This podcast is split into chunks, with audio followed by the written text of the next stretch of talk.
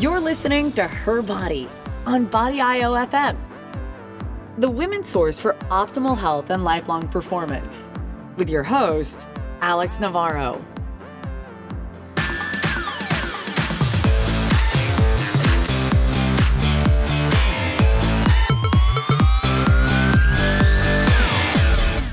Hello, everybody, and welcome to another episode of Her Body, brought to you by Body IOFM. I'm your host, Alex Navarro, and we have a uh, special guest on the show today. Not that every guest isn't special, um, but today, especially, somebody, uh, actually, a topic a little bit different than what we might used to he- be hearing on Her Body along the same lines, just we're taking a little bit of a deeper look into some previously discuss, discussed topics. Um, I'd like to welcome Alexis Bright to the show. Say hello, Alexis. Hey, how's it going? Good, thanks. I'll give a little little background on uh, who you are and uh, why I've asked you to be on the so- on the show today. So, uh, Alexis has a master's in family therapy and is a licensed therapist, which is the main reason I asked her to be on the show. Um, and then the rest of her intro will explain the rest. In her pursuit of licensure, is it licensure? I say that? Perfect. Yeah, licensure. Perfect. She spent several years working with sexual assault survivors, former inmates, veterans, and trauma survivors, homeless in transition, and those struggling to make ends meet. Now she works in a women's intensive outpatient treatment program for drug and alcohol addiction. For fun, she hikes, spends times with her family and friends, and recently, recently became an apprentice dog trainer. She's also the co-founder of BIL Conference, and she met actually met Kiefer at a BIL Conference back in 2011 or 2012. Um, I actually remember after he had met you and the conversations that you had and uh, how how highly he spoke of you. So Oh, thank you. heard your name over the years many many times. Yes, and I've heard yours as well, and he speaks very highly of you too. Thank you, thank you. Um, so you you've done a lot over the years. Mm-hmm. Lots and lots. Um, yeah, um, yeah. I've, I've I've always enjoyed doing more than one thing at once. So even while I was pursuing my marriage and family therapy license, um, I worked in different types of things. Like for example, BIL Conference was a really fun hobby that happened once a year, and now other people have taken on leadership roles there, um, making it happen. And so BIL is a little bit like um, we call it like TED's younger ugly stepbrother um, because it's an unconference. We started um, following Ted, so we, and by following I mean we would have a conference just after TED um, in the same city and pretty much invite everybody. And and the unconference feature just means that it wasn't curated in the same way that TED was. And our goal was to always have the cost of putting a BIL together to cost no more than a single TED ticket. um, I like that. now, we haven't always met that goal. Sometimes we've gone over a little bit, but it's always been super affordable for the people that want to go there. Um, and we've had several, like, several incredible speakers um, that have spoken at TED, um, not necessarily in the health and lifestyle section, but um, Garrett Lisi, who's a physicist, Aubrey de Grey, uh, who's a longevity expert, um, Cameron Sinclair, who who does open source architecture, um, and the guy I can't remember his name off the top of my head, but the guy that that founded Tom's Shoes has spoken there. Um, Nice. yeah, and then we've also had some really cool themes over the years. We've had sex and space, not together, but in the same in the same weekend. Um, so that was pretty. That was definitely a diverse crowd there. I'm sure. Yeah. Um, so it's it's it's a lot of fun, and we're coming up on our 10 year anniversary this year, which I think is going to end up being in San Francisco. well, that's exciting. Yeah. So hopefully we'll see you there. Yeah, that'd be that'd be awesome. I'd come and check it out in person. Yeah. I've always wanted to attend one, but I haven't yet. So good Well, excuse. I won't yeah, to go exactly. far. exactly. Um, well, I totally understand where you come from on on you know sort of taking on multiple things at the same time, and I, I've kind of been that way as well. Um, you know, just kind of having a, a career focus, something I'm passionate about, but also having something that's uh, creative, uh, kind of feeds my creative side at the same time. So I kind of get my fix on multiple levels. Yeah. Makes sense. And I think that as uh, we we touched upon this a little bit, sort of off air, but how. Uh, as, as women especially and men tend to do it as well uh, but i definitely find in working with so many women that uh, we're multitaskers by nature we like to take on a lot of things um, Right. whether we should or need to Yes, whether we should or need to is the question that maybe we want to consider examining. definitely definitely and um you know part of the reason why i wanted you to to join me on the show today and and i know that you have uh, with your extensive background we could touch on a million different topics that would be very relevant for the audience um, especially being with your focus on women. But in particular what i wanted to touch upon today uh, in regards to the time of the year the new year just happened.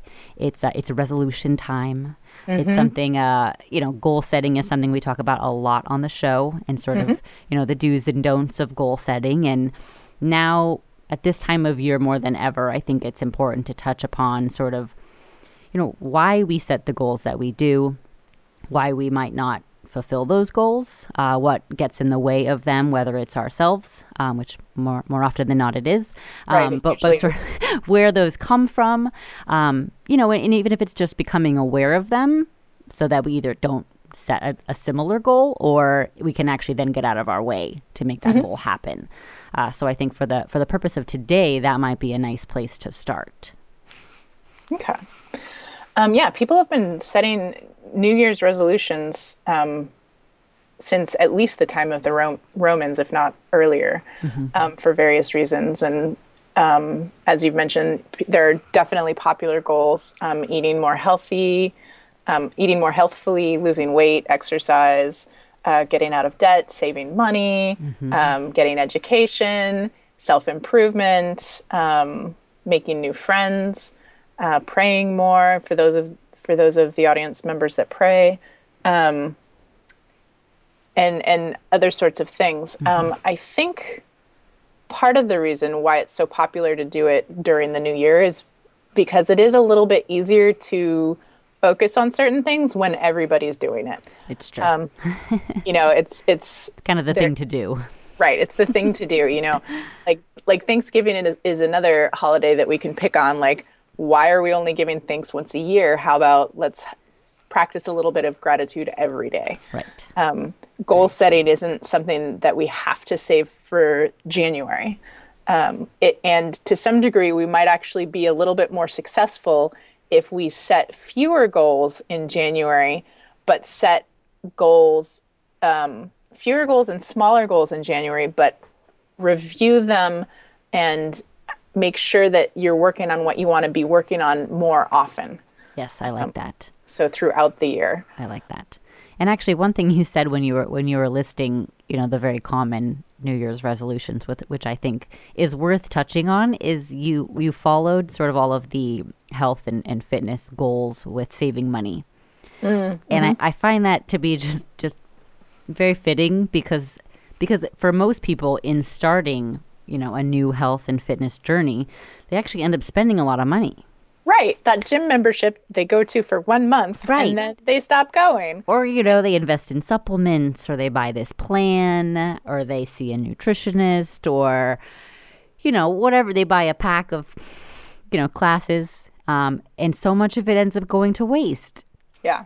I it's almost counterproductive on both ends it is I to confess I just threw out probably 10 or 12 bottles of supplements that I haven't opened since 2012. oh my gosh well i'm glad you threw them away they're probably expired by now Right. and I'm not planning on buying many more. that's good I, i've definitely gone through those those phases myself Yeah. yep Um, there was there was a time where I took a lot of supplements and I think at the time they helped and now I don't care. There you go. well, we could we could touch more on sort of the. I don't know. Is it, is it a justification on on how we why we spend the money, and then there's also the same one for why we don't care anymore. Mm-hmm. Very interesting. Because I, I talk a lot about sort of investing in yourself on, on different levels beyond money. You know, I talk about the time investment and, and all of that, and um, and I don't know if it's just the word investment that that it's the sort of long term commitment that's Mm-hmm. it, that that gets to people. Uh, but I I feel like it almost scares them off. You know, it might, and it might have to do with uh, a lot. A lot of what I see in people is there's an underlying fear or belief um, that they aren't good enough, and so when there's a part of you that does want to invest in yourself, and there's a part of you that either believes or is afraid that it might be true that you're not good enough, it it can bring up a kind of conflict. Like, why would you invest in something that's not good enough or can never be good enough? Um, so there, so there's that. That may be why people run away um, because you invest in things that are worthwhile. Right. And at the end of the day, if you don't believe you are worthwhile, no one is really going to be able to treat you like you are either. Right. That is very true. Probably because I mean we teach people how to treat us Yes. Based on how we treat ourselves. based on how we treat ourselves and based on whether or not we address issues or difficulties that come up with others. See, we're peeling back the onion. Mm-hmm. I talk about an onion a lot in other episodes. Hey, Dig- onions are digging- really tasty. they are. they can get really spicy towards the middle too. So uh, sometimes, uh, you know, as as interesting and exciting and freeing as it can be to sort of peel back the layers, it can also be a little scary and um, there's a lot of unknowns or or knowns, but people that because they're knowns, they don't want to go there. Right. Um, and actually, that's that's something I I would like to talk about. Maybe not quite yet, but um, we'll get there. Sounds good. Um, and you also mentioned not caring, why people care sometimes and why people don't care. Um, for me, in the case of supplements, what had spurned me to get so many was trying to always be better and always like running at 100% or more if I could. Um, and I did that for a while. Um, and I've, in looking back at my life, I've noticed a pattern of high performance overachievement and then burnout. High performance overachievement and then burnout. And so me not caring is a little bit of a defense mechanism from bur- not like not wanting to burn out as well as starting to value um, to value different things more. Um, so um, an example would be going to the gym. Um, I've also had periods of time where I work out regularly and where I don't work out regularly. And uh, one of the things that I've come to value is long term mobility um, over. Uh, over how hard I can hit it on any given day. Um, and as I've gotten older, I've become more injury prone for various reasons. And um, so my my goals have shifted from I'm not trying to hit 100% at the gym every day. I'm good if I do 70% at the gym every day, um, and like 100% once every two or three months. And what I've noticed in that particular pattern is I don't get injured anymore. Right. You probably feel better most of the I time. I do. yeah. yeah, because the injury leads to, oh, I can't work out. Right. Um, and, and it's not entirely true that I don't get injured anymore, but I don't get injured to the same degree. And the injuries that I have had, it's it's just old things flaring up, and then I work around them as opposed to being totally out of the game. Right. Yes. I I, I am uh, very much finding myself to be along the same lines these days. Um, I've done I've done past episodes on this as well, sort of. Uh, which for me was a huge uh, mindset shift as well because exercise was my stress relief. So in in really being aware of that and then consciously making a decision to change that, it was okay. Not only now do I have to take a step back when I go to the gym, but now I have to find another way to manage stress. um, but it actually ended up being far easier than I anticipated it being, and my body is thanking me now Yeah. for that. Yeah. Yeah. Cheers to long term mobility. Exactly. Yes, I just want to move well all the time. Right. now for forever. And, and after visiting uh, my grandparents recently at their retirement community, I'm like that much more adamant about just I just want to be able to stand up straight for as long as possible. Mm-hmm. The little sure. things. The little Yeah. things. hmm Yeah. Opening jars by myself. Exactly. Yes. all the small things. Yeah. Ah. And yeah, this most recent time that I started working out again, it was actually because I got a dog. And I wanted to always be able to carry her if she ever needed it. Oh, she's not a small dog. No, she's about 50 pounds. Yeah. Um, yeah, so that's a um, good goal. It's very yeah. it's very realistic. I like it. yeah, yeah. So I I've always been able to carry her, and it just keeps getting easier. That's great. Even as she gets bigger. Yep. Yeah. She. I don't great. think she's going to get much bigger. Oh, that's good. Although my boyfriend wants to get another dog that might end up being bigger than her. That that's. Yeah. Well, not he can carry that one though. Yeah. Yeah. I like it. sort of making those having the making those conscious decisions, figuring out, you know, different ways of, of, of going about the change. Uh, I like having the realistic approaches and, you know, these are often conversations that I have with clients who are just starting out. Um, who, who come to me and they're like, this is what I want. And, you know, we do the initial consultation, the initial discussion on sort of determining what the goals are. And, you know, it's usually me offering uh, a more realistic, approachable outlook to their goal. It's like, okay, well, this might be what you really want. This might be what sounds good to you. Uh, you know, what if we take it, take the approach this way instead? And, you know, while we can still have that huge goal, and this is, you know, very specific to women who like want to get on stage eventually. I'm like, well, let's just start with a month of eating.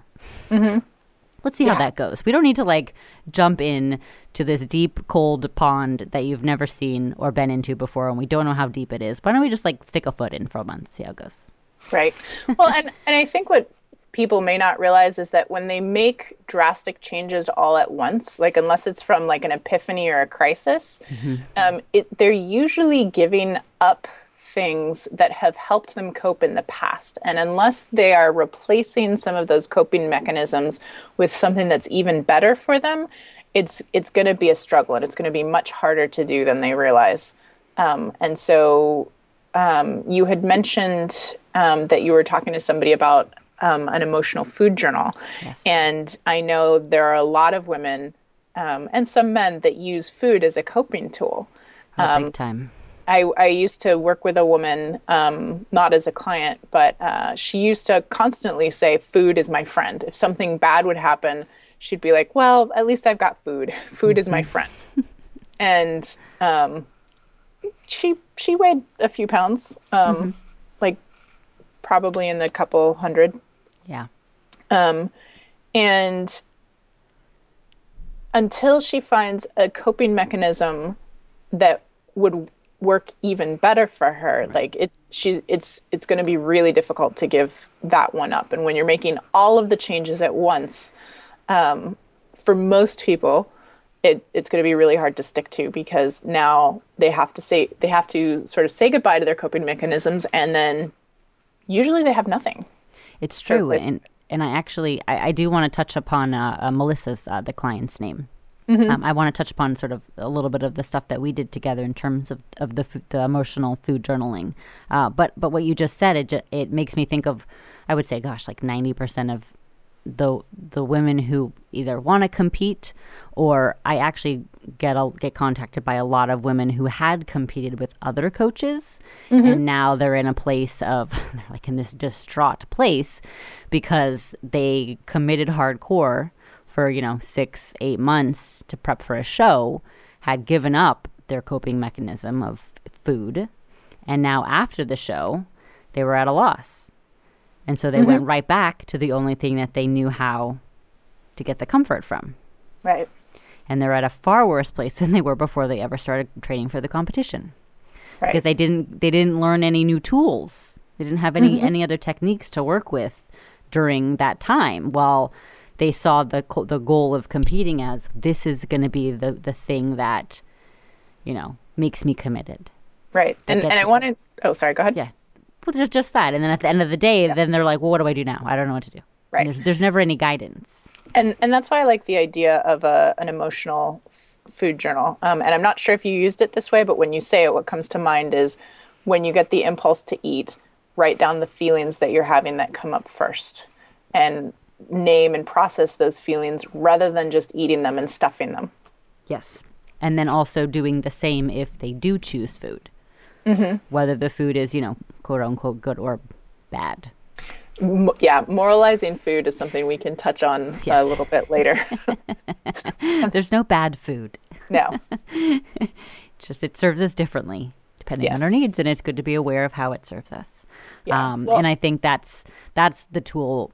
That's how it's been a, helpful tool for the clients Mm-hmm. who I've used it with. It's more just insightful. It's like, oh, this is why I tend to go to that all the time when I'm feeling Right. this way. And um, in Melissa's case, it was great because actually she was she she uh, found that awareness and literally once she acknowledged it and had a conversation with her family about it that was game over she was she was literally over it like it's she was surprised at how fast Yeah. two, two weeks of her logging her food and writing it down about how she felt and she was like oh this is what's happening consistent pattern every day at this time of the day because of this and i've acknowledged it i told my husband i'm stressed out and this is what i do i don't want to do it anymore That's great. it was amazing. Yeah. like she's even she's calling me like I'm, I'm something's wrong. I'm, I'm I'm over it. I don't understand. and that's usually the first step is becoming aware like right they say um, they say in AA like admitting you have a problem is the first step yep. admitting you have a problem um, understanding where it comes from um, rather than blaming yourself or or basically crapping all over yourself Right. um, being compassionate towards yourself doesn't mean letting yourself off the hook, but it does mean looking at yourself with kindness and understanding for where the problem's coming from, how you're struggling with it, and how you can stay with yourself through the difficult time. yes. How often do you find uh, guilt and shame coming up as a reason for people eating or overeating? All the time. Yeah, All that's the time. that's a huge reason for people um, for for one of the things that makes it difficult for people to get off of drugs. And um, And there was oh, what's sorry, go ahead. Well, just what's interesting on that note too is is and I actually talked about this when I had Melissa on the show. Is you know I might see that that in a client Mm-hmm. that might be obvious to me, but not to them. Right. and and it's you know I, I get I feel like I'm in an awkward place sometimes because I want to say that, but that's also not why they hired me. Mm-hmm. And so it's a, it's kind of a matter of finding ways for me to you know ask the right questions, try to dig a little deeper without you know being intrusive, Right. um, but getting them to to see that, and it's it's uh it's harder for some than others, um, but It is, but I th- I think that's the way you're also going to find the more consistent change. Because if you just hand them the answer on a platter to some degree, like sometimes like you know if people hear something we're talking about something it clicks for them, that could be the root in inside. But for some people if you just tell them this is your problem, this is why you have it, like it's super easy for them to blow you off un- until they they actually get upset. Yeah. I've had one person get upset. Yeah. Yeah. She was like, I don't know what you're talking about. That's wrong. Yeah. That's me. I'm like, okay, I'm sorry. Yeah. Well, and and and pride and denial are huge defenses against guilt and shame. Yes. Um, there was a study uh, um, that that looked at sh- the role of shame and guilt um, in eating, and one of the things that they found is that people who felt guilty thinking about what they were going to eat um, ate more than the people who um, than the people who got a message of self compassion instead. Um, so what what it was is there was a uh, the I think this study was called Promoting Self Compassionate Attitudes Towards Eating Among Restrictive and Guilty Eaters. And people were given a bowl of Hershey's Kisses to carry around. Um, and half, about half the people got the a self compassion message, and about half the people did not get a self compassion message. Um, and the people who did who got the self compassion message only ate about 28 grams of the candy versus the other group that ate 70 grams. Wow. So that's a huge difference. Huge difference. Um, and and one thing that happens for people is they'll feel guilty about oh I shouldn't eat this candy, but I, or you know or whatever it is that they're going to eat or do. I mm-hmm. shouldn't do this. I shouldn't do this. Oh, but I really want to do it. So that also in their minds it builds it up to make it seem better than it really is. Right. Um, and then when they eat it, they feel sometimes they feel good for a minute and then they feel worse after. Usually worse. Yeah. and Um, and, and it depends on what it is when they feel better, but usually it's worse. Um, and then, but one of the things that people can do to sort of combat that for themselves is being mindful of their feelings and thoughts, which is where something like a, a the food journal that you were talking about comes in. Mm-hmm. Remembering that it's only human. Like every single, there isn't a person on this planet who hasn't wanted to eat something that that gets in the way of their other goals. Oh, seriously. I yeah. am the first one to say, yes, me. Not as much now because I've done a lot of work around it, but oh man, there were definitely times. I mean, I was sneaking cookies and mm-hmm. lying about it. Mm-hmm. like, well, I didn't eat the cookies. I'm not allowed to eat the cookies. Right. I'm, tra- I'm training for a show. Like right. somebody else clearly ate the cookies. yeah. Yeah. Well, and another thing that can help is thinking about what you would a kind and understanding thing that you would say to a loved one that had a setback. I love this. I've used this on clients before too. Yeah. I've used it on clients who have children. Actually, it works out really well. Mm-hmm. Works, I'm like, what would you say to your daughter if she was mm-hmm. in the same position? And actually, what's interesting, more often than not, there's tears involved. Yep. It's really interesting. They're like, yeah. wow, okay. Because it's so much easier to be kind yeah. to their children. And mm-hmm they they are no less deserving of their own kindness. Agreed. I, I tell that to people all the time. You are no less deserving of your own kindness mm-hmm. and love and attention than your child is. Agreed. Just because we're grown ups doesn't mean we know everything. Right. and just because we're grown ups doesn't mean we have to do everything by ourselves either. That is true. And that's definitely a hard one mm-hmm. for a lot of people in general, but I see it a lot in women, mm-hmm. especially the moms. Yeah. Mm-hmm. Yeah. My sister recently had a baby and um, about a year ago. So now I'm a new auntie, which oh. is kind of fun. It is. Um, I'm one too. It's very fun. one of, awesome. How, how old's your niece or nephew? They're older now. They're actually uh, okay. 12 and 13. So actually, they're kind of like almost too cool now. I'm oh, still yeah, cool aunt, but they're like cool now too. So yeah. The game's yeah. a little different. And they're both yep. bigger than I am. So I can't like punk yeah. them around anymore. So right. um, one of the things I've heard from her and some of her friends is is they all have uh, complaints about how much their husbands are helping or able to help. Mm-hmm. And the conclusion that my sister came to is actually favorable for her husband, which which was, you know, I may complain about him, but he's actually doing so much more than what the other dads are doing.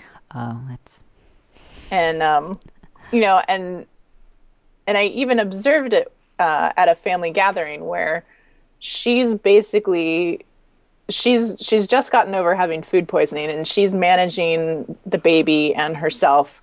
And um, and he's he's doing the social thing. He's talking to family. He's talking you know and and neither of them are wrong right? But it, it's just that's sort of how the divide went. Yeah. And and some of that i think is just cultural bias like we we come like as Americans um, and, and other cultures, we come from a background predominantly where women took care of the home mm-hmm. and men took care of the world outside the home. Yes, it's true. Um, and, and we're moving more in a direction where women do both now.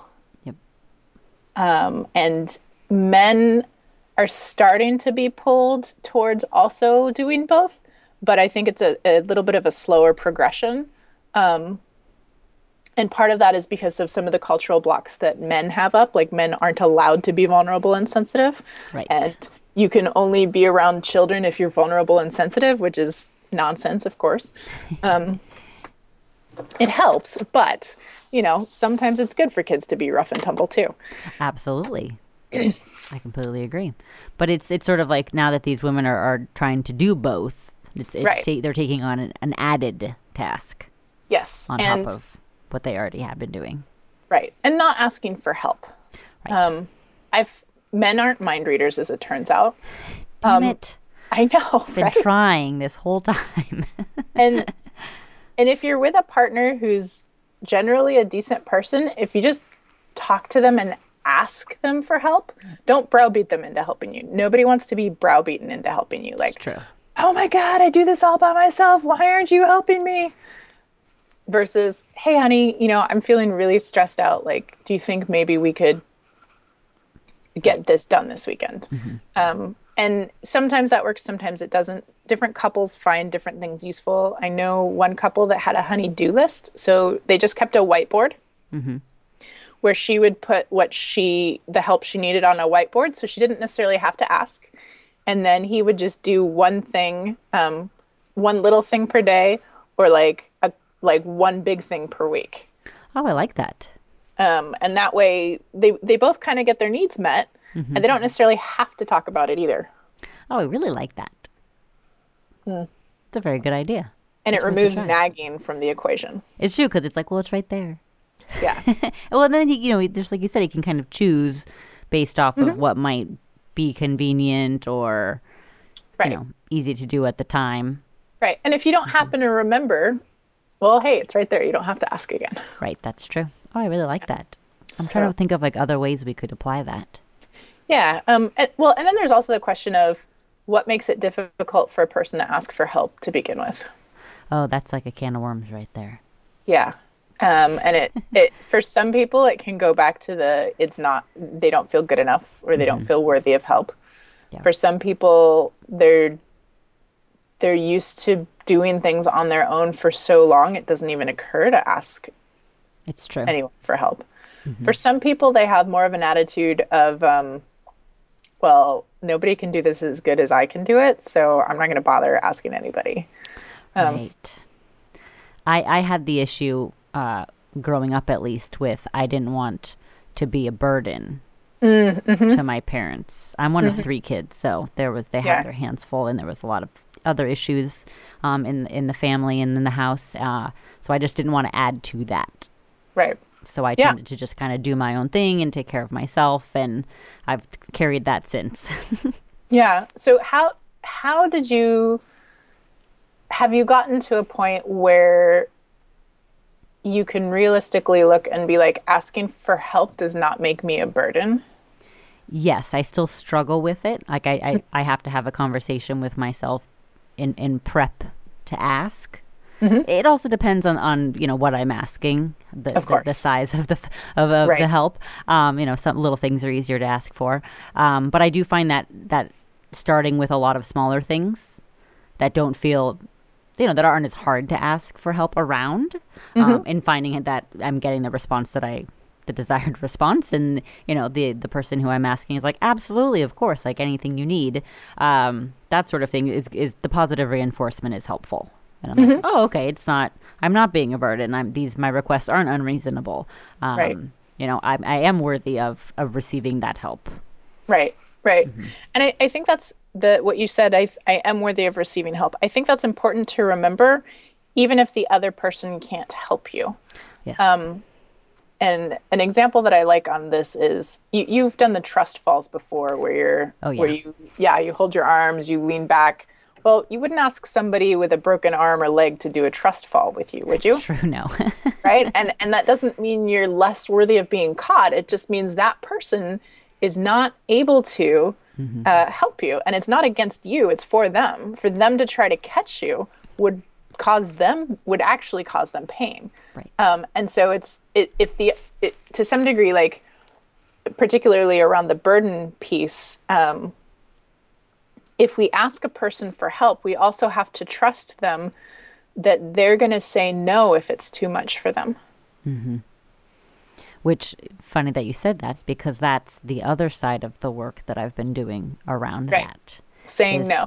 Yes, because I'm Yeah. a pe- people pleaser. Well, Yeah. because I not wanting to be a burden, I would then take on a lot of responsibility Right. in trying to be helpful to remove some of the burden. Right. But then that carried over into then saying yes to way too many things and over Mm-hmm. obligating myself, um, and then almost having a little resentment because of it. Yeah. Like, why does everybody ask me to do all this stuff? Well, because I always say yes. Right. right. And and resentment often comes from not nourishing ourselves enough. Yep. Um, and um, you you mentioned something else, and it anyway. I you mentioned something else that was interesting, and then I got lost and forgot. So maybe we could just delete that part. Totally fine. Loop back back around somehow. Yeah. Um, so so saying so saying no, yeah, that is that's something that's difficult for women as well. Um, and part of that's cultural, um, and part of it's part of it's just who we are and and how we end up talking to ourselves. Um, the cultural piece is women, and I think a lot of women have heard this before, um, but we're raised to we aren't supposed to hurt other people's feelings. We have to be nice. Yep. Um, I, I know a lot of women who have gotten into some really bad situations because they were afraid that if they said no, that someone would perceive them as mean. Yes. And when you're a kid, if you're being told that you're not a good person if you're mean, that can get really, really internalized so that you never stand up for yourself. Um, That's very true. And so saying no is can really be a gift to yourself. Um, and sometimes that includes saying no to yourself. Yes. Which is hard. Just yeah. as hard, if not yeah. harder sometimes. Um, other things that make it hard to say no um, the feeling of needing to do it all mm-hmm. um, the feeling the fear of letting people down yes. Um, which, which, i think all could yeah and, and could also be linked to you know being liked mm-hmm. or loved mm-hmm. Mm-hmm. yeah some people some people will do anything to be loved except love themselves. Which is a shame. That's where it starts. Yeah. Mm-hmm. Yep. But it's something that I see very clearly in a lot of the clients that I work with. Right. Right. And and sometimes I think when people if you if you can't say I love myself without flinching, then there's definitely some work to do. Mm-hmm. Um, and one of the ways to start that work, even if you don't necessarily feel the love for yourself, if at least on an intellectual lo- level you know that you are worthy of your own love, mm-hmm. you can start changing your behavior. And, and when you start looking at your behaviors, you can say, okay, is this a kind and loving behavior for myself that I'm about to do? Yeah. Mm-hmm. Um, and if the answer is no, maybe don't do it. Right. I, I use a, a, a similar sort of set of say rules, but guidelines maybe or, or criteria uh, that certain clients need to ask themselves before they work out.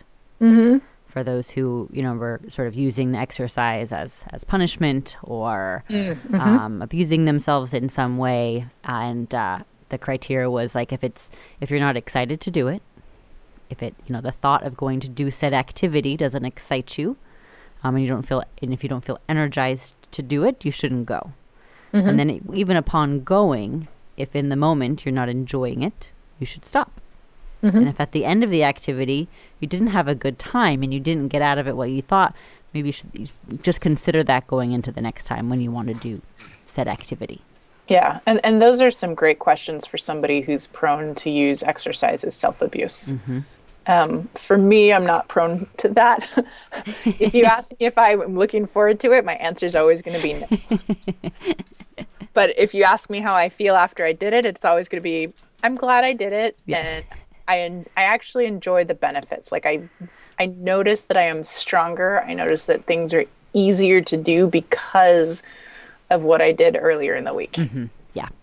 Didn't enjoy it in the moment, but I am definitely enjoying the benefits. There you go. At least you have enough positives at the end. Yeah. To keep in mind for future yeah. Sort of discussions going into this. yeah. Um, and I want I, I wanted to go back to one thing I said before we got on this tangent of of if if it's not a loving behavior, don't do it. Mm-hmm. Um, that is easier said than done to not do something. Um, right? It, it's yes. so do this, don't do that and you'll be fine. Yep. Um, and and if and if things were is if things were I mean they are that simple, but they are not actually that easy. Agreed. Depending on where you're starting. Mm-hmm. Um, and that might take you know a little trial and error. Exactly. and through. and and things also um, can change over time. What worked for you one year may not actually work for you the next year, depending on how you've grown and developed. It's true. That is very true. And I think that's, I mean, kind of going back to the exercise just for me and, and how I made that shift, that mindset shift. It was, you know, while I've been working on that for a couple of years, every year has been different because my situation's been different. Mm-hmm. And sort of being open to just adapting with mm-hmm. whatever else is changing. Right. Mm-hmm. And being comfortable kind of acknowledging that, oh, there's a change happening. Right. Let, let me step back and, and look at this differently. Right. How, how should I approach this now? And, and for some people, uh, you know, it could be quarterly. Mm-hmm. Um, so I think this, that's actually a great thing to do for, uh, you know, a mom who has kids because summers look very different than school years do. And yes. you might have to take in a whole different set of, of, of guidelines or approaches in these uh, summer months when kids are around all the time. Right. Mm-hmm. Yeah. And that mindfulness is uh, where it all starts. Yep. Um, let's see. I know we've our themes so far has sort of been things that get in the way of of, of goal setting, as opposed to what helps people with goal setting. Um, so we can keep talking about things that get in the way because I think there are a ton more things. Um, and maybe next time talk about things that will help with goal setting. Yeah, I like um, that. But I'll, okay, so we'll keep yeah, talking about that. that. So another thing that uh, I think gets in the way of goal setting for people or achieving their goals really um, is competing goals or competing values. And so what I mean by that is let's say there's a part of you that wants to be lean and fit and there's a part of you that's really going to enjoy that cookie. and somewhere somewhere there's a balance depending on what your goals are like maybe if you're doing a competition fitness um, or fitness competition it you don't get to enjoy all those cookies until after it's over or maybe you're doing carb backloading and you get to enjoy those cookies on a regular basis mm-hmm. depending on what it is that you're doing um, or an, another competing goal example might be um,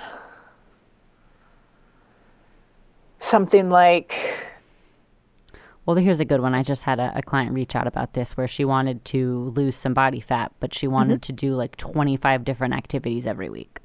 Oh, yeah. That were yeah. completely counterproductive to her goal of fat loss. Right. Mm-hmm.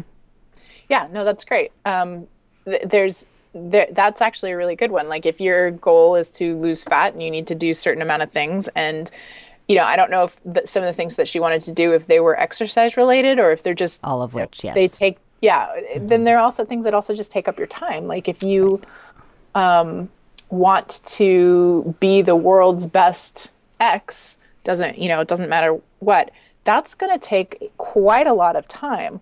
And you may want to you may have the competing goal of spending time like looking for a significant other or um, getting having a job so you can pay your bills or right so that yeah. those are things that are going to get in the way of how fast you can become the best at x right. um, not not as many not very many people have the goal i want to be the best at x so that's not as big of a problem but another um, another example might be um, i want to save money um, okay so somebody wants to save money they competing goals might also be i want to look polished so I mm-hmm. want to save money and I want to look polished. Depending on what your perspective on looking polished means, that involves spending money. For many women, it involves regular manicures, which you can save money by doing your own, but then that also takes time.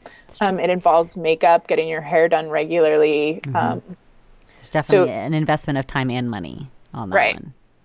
Right. So figuring out if you have a goal, figuring out what might compete with it or get in the way and cause you to abandon that goal um, can can be very helpful. Definitely.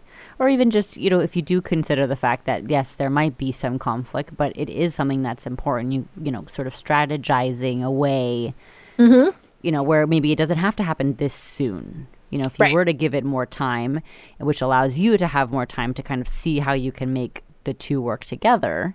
Um, mm-hmm. Just, but again, just being open to that. Right. Right.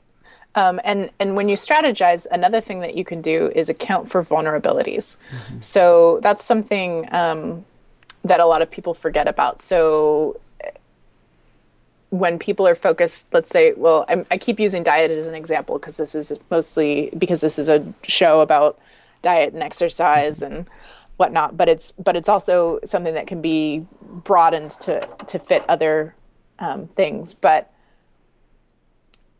for me, if I don't plan my food and I get hungry, being hungry makes me vulnerable to office junk food. Yes. Um, and so if I'm accounting for that vulnerability, I'm going to plan it so that I eat before I get so hungry that I get a case of the effits and just go eat whatever Exactly. happens to be in the office that day. Exactly. I like that. Um, which yeah, so get, getting the effits. There's there's an actual research term called, for it called the what the hell effect. Oh, interesting. um, and I'll try to have a little bit more more for that on you more on it for you next time. But it's it's basically where people sort of um, they get to a point where it's like usually it's I've already screwed up a little bit, so I might as well go whole hog. and call it a day. Yep. And and and so rather than taking dipping their toe into a backslide, they just dive right in. They got a flat tire, so they're like, let's just let's just slash the other three while we're Yeah. here. We Yeah. might as well. Yeah, We're gonna need to get a new one anyways. I'm never gonna go to work again. But it's so true. I mean, it and it's it happens around food more Yeah. than anything else, at least from what I see. And um, you know, one and I've talked about this on, on the show before on other episodes, but you know, one one issue that ca- the Carb Nite diet can bring up in people is that temptation to binge. It is sort of, you know, an opportunity to have more of what you wouldn't normally. And for someone who has, you know, maybe some disordered eating habits from the past, um, or, you know, just emotional issues around food in general, that it's a very slippery slope. For sure. Very slippery slope. And for some, it might not be the best place for them to start Right. if that's going to be a constant trigger for them. Um, then there, I feel like there's other work that could be done before we've jump jump right into that. Absolutely. Mm-hmm. How often have you seen that um, come up for some of your clients or some of the other clients that you're aware of on on Carb Nite? I'll, I'll quite a bit actually. Yeah. Which is interesting too because it, it'll show up in two different ways. One is that someone you know has had that history, um, mm-hmm. and and they actually like Carb Nite for that reason because it mm. allow it, it feeds into mm-hmm. the behavior that they want to have. Right. It's almost like a sanctioned binge. Exactly. Mm-hmm. But it's still a binge, and it's interesting. You know, I've even within that, I've seen multiple levels of like sort of controlling that. So there's Right. there's still this sense of control around it, but there, you know, the excuse is, well, I'm supposed to do it, so you know, that's why this is working for me. And actually, for some, it, it's it's kind of working. Um, I'll give them that, and you know they've they've sort of acknowledged that, and they're making it work. Um, you know whether that's resolved any other issues around it is a different story.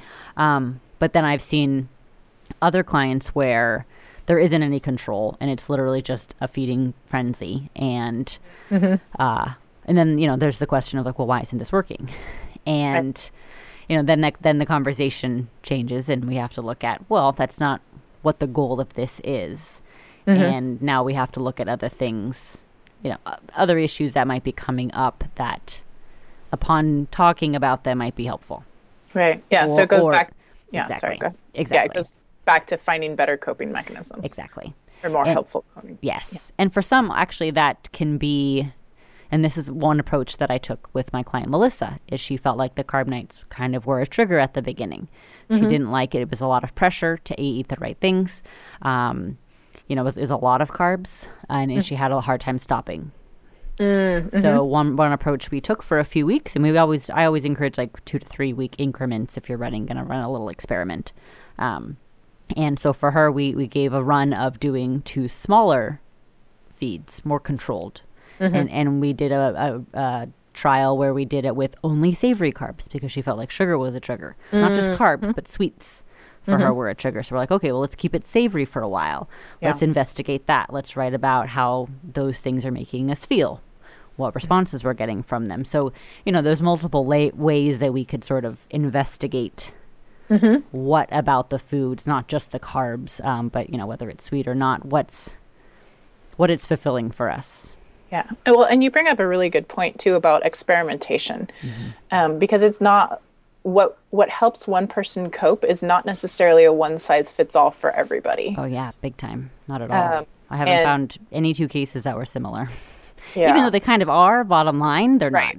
not. right um, and and the willingness to experiment um, is incredibly useful in just figuring out and fine tuning your life and how it's going and and just making it work better for you mm-hmm. Yep. Um, and yeah It's just more. I, I refer to my toolbox a lot on the show, mm-hmm. and uh, every experiment is is just going to give you another tool. And whether it's a mm-hmm. tool that you end up using every day or you use like once in ten years, I'd rather Right. have all the tools available to me if and when I need them, than Right. be in a situation where I'm like, crap, I don't have a tool for this. right And uh, at the beginning, I mean, especially at the beginning of like sort of my, my Carb Nite, carb backloading adventure um, journey, it, uh, you know, experimentation was a little bit scary. And now I'm like, ooh, what's next? What else can I try out to see, you know, what's, what's, what it's revealing of, whether it's a Right. physical thing, whether it's an emotional thing. There's, there's just so much wrapped up in food. Yeah well and experimentation can help stave off boredom too Oh, yeah, it's really fun. yeah um, and and even if an experiment doesn't work you now know okay this doesn't work Exactly. you've narrowed it down that that one one more way Exactly. um, a couple other things i want to get to two more things that i think block people from reaching or achieving their goals um, maybe more than a couple um, one thing is making goals that are too big yes. um, and not breaking them down into small enough pieces. Um, so sometimes what happens is people will get this really overwhel- this really big goal, and it's really cool, but then they start to feel overwhelmed, and they don't know how to cope with feeling overwhelmed, so they give up. As opposed to, okay, my goal is um, let's say somebody had the goal of they wanted to produce a movie having never made a movie before. um, so starting out with that as the primary goal, um, that can be really scary. How do you get from point A to point B? So for some people, they might go the route of going to school and figuring out how to get to um, a, to be a producer that way. For some people, they might try to get a job as a production assistant or start in the bottom at Hollywood. But it's important to figure out okay, where's your starting point? Where do you like what and what is the next step? So rather than trying to to do the entire goal all at once, breaking it down into small steps and then checking in along the way because you may also have found at some point that that's not actually what you wanted. It may be that what you wanted was the fame, it's true. or maybe that what you really wanted was the acknowledgement. mm-hmm. so true. And if acknowledgement is what you're seeking, there are a lot of other ways to get it. Right. You don't have to make a whole movie. Right. um, and and so that's yeah, and I'm not saying don't go make the movie, but figure out what your why is. Like Right. what's the why of your goal? Agreed. Um And then uh, another thing, confusing wanting for happiness. So a lot of people say to themselves, when I am 125 pounds, I will be happy. Yep. Or when I have um, $100,000 in the bank, I will be happy. Or when I'm married, I will be happy. Um, and the problem with that is you're not looking at what you have right now Yep. because what happens to a lot of people is once they get to that place, they find they're not actually happy. Um, they were just driven to get there, um, and, and so it's it's it's a promise of reward fallacy. Um, and And I um, see that a lot. I mean, especially just like what you said, like with using the scale as a as Mm-hmm. a goal. Is it's a it's an unreliable source to begin with, and then Right. you know that number represent a picture that you have in your head. Mm-hmm. That's generally speaking not what's going to be there right, at that number. And and then there's no enjoyment in the process. There's nothing learned in the process. Um, that's a good one. Yeah. Um, and uh, and I'll just go with the last one for right now. Um, what one thing that gets in the way of willpower or continuing to stay on our goals is that we expect that we'll be different or better tomorrow somehow, um, or that we'll have more free time. Um, and so how that shows up is, um, you know, like you, let's say you have a set amount of money, and you're like, oh, I want to get a new car because it'll help me feel better about myself.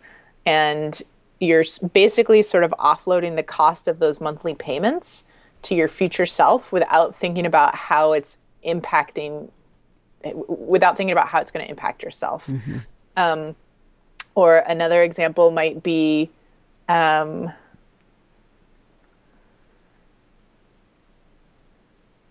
let's see. Sorry i'm having trouble coming up with another example oh, but um, i had one too and then i lost it.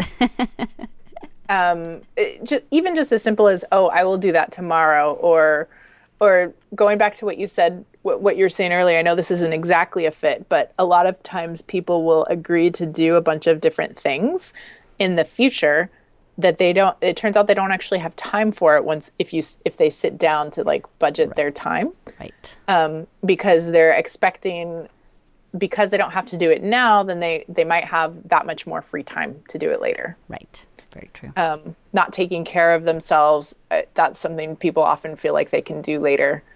Um, mm-hmm. not saving for retirement is often something people feel like they can do later. Now, sometimes not saving for retirement is simply because the money isn't there. Right. Um, that and and and in today, like for some of the people that I've worked with, like that's that's just not a realistic goal. Right. Um, right. But something that that maybe could be. I, I lost the wording of it, but we kind of talked about a little about it a little bit when we were referencing sort of the exercise changes that you've made mm-hmm.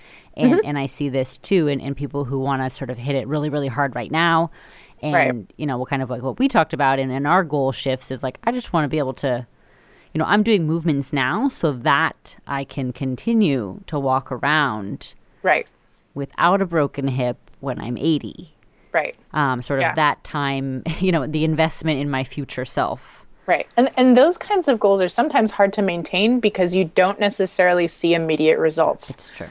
Um, it's really hard to connect with your future 80 year old self mm-hmm. um, and and mobility um, Absolutely. but th- there have been a couple of uh, youtube videos about older people who are just who kicking ha- ass yeah they're they amazing, amazing. i'm like i literally someone tagged me and they're like this is going to be you and i was like probably yeah and and that's that's a way to remember the why is is mm-hmm. get pictures of of people who are doing the things you want to be doing it's true. I mean, I used to vision board it up.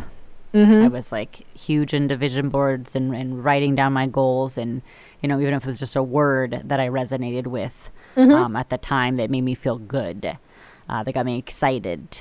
Um, yeah. You know, I, and then my office is like that. There's just like words around and, mm-hmm. and phrases and, and things that uh, just make me feel good.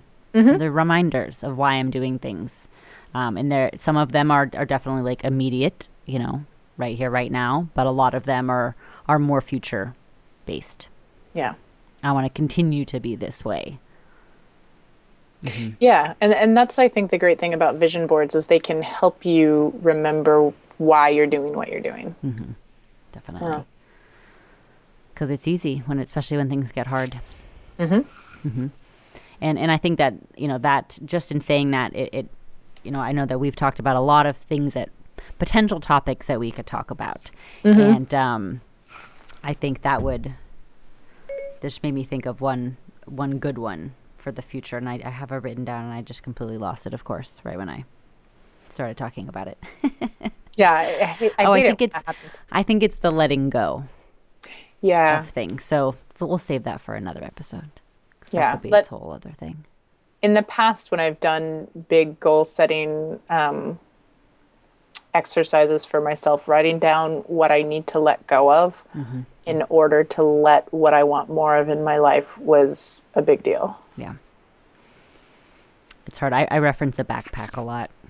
Mm, mm-hmm. Like a weighted backpack and yeah, know, just slowly take things out and There are things you want to put back in. You got to make room. Mm-hmm. Otherwise, the backpack is going to be way too heavy. You're not going to be able to move around at all. Right. Mm-hmm. Or you will, but you're going to be hunched over like a grandma. Yeah. Like an unhealthy grandma. Like an because- unhealthy grandma, exactly. Yeah, because not be all ones are hunched. It's very true. In fact, actually, just well, maybe we could finish on that note. I was inspired when I went to visit my grandparents because there was uh, one of their very close friends who I've I've known for years because they've been friends for years. She's 96, and she is just sharp as ever. She's one of the few people in the whole place, and there's probably a good 150 people who live there, um, who cruises around without her without a walker or a cane. She still drives her car. Wow. she she has these just uh, amazing conversations and stories and she's just so present with you. Um and i'm just like she she looks younger than everybody else and she's one of the oldest people there and i'm i'm always just so eager to see her and talk to her every time because i'm like what are you doing like what have you been doing to where you're you're able to stay this vibrant for so long i'm like i want to be like you when i get older Yeah. What did what was her answer? she just takes care of herself. She's like, I always have. I've I've known that I've wanted to, um, you know, just I knew I wanted to live a long time, and I wanted to make sure that as long as I lived, I lived well. Mm-hmm. She's not just living and being around, mm-hmm. uh, or being cared for. And I think that was one thing that she said too. She said, I want to be able to care for myself, mm-hmm. um, and, and live the life that I want for as long as I can. And I like that. That's cool. Mm-hmm. Very inspiring. Well, we are right around the hour mark, which is perfect timing. Sounds good. So I think this is a good spot to wrap things up, and we have plenty of things we could chat chat about in the future. Totally. It was so much fun to talk to you today, Alex. Ooh, you too. Thank you. I like. I'm there's. I feel like there's like a lot of uh, cans of worms that were open that I want to like jump into. Um, so I have my list going, and uh, I think the sort of we today we talked about you know things that get in the way of goals, and let's definitely catch up next time and give some some tools that people can use to move forward with goals or help Yeah. set better goals, uh, more reasonable ones, ones that fit for their lifestyle, and we can go from there. Okay. So thanks so much for joining me on the show, and uh, thank you everybody for listening to another episode of Her Body. And we will catch you guys next time. Thanks a lot. Until next time.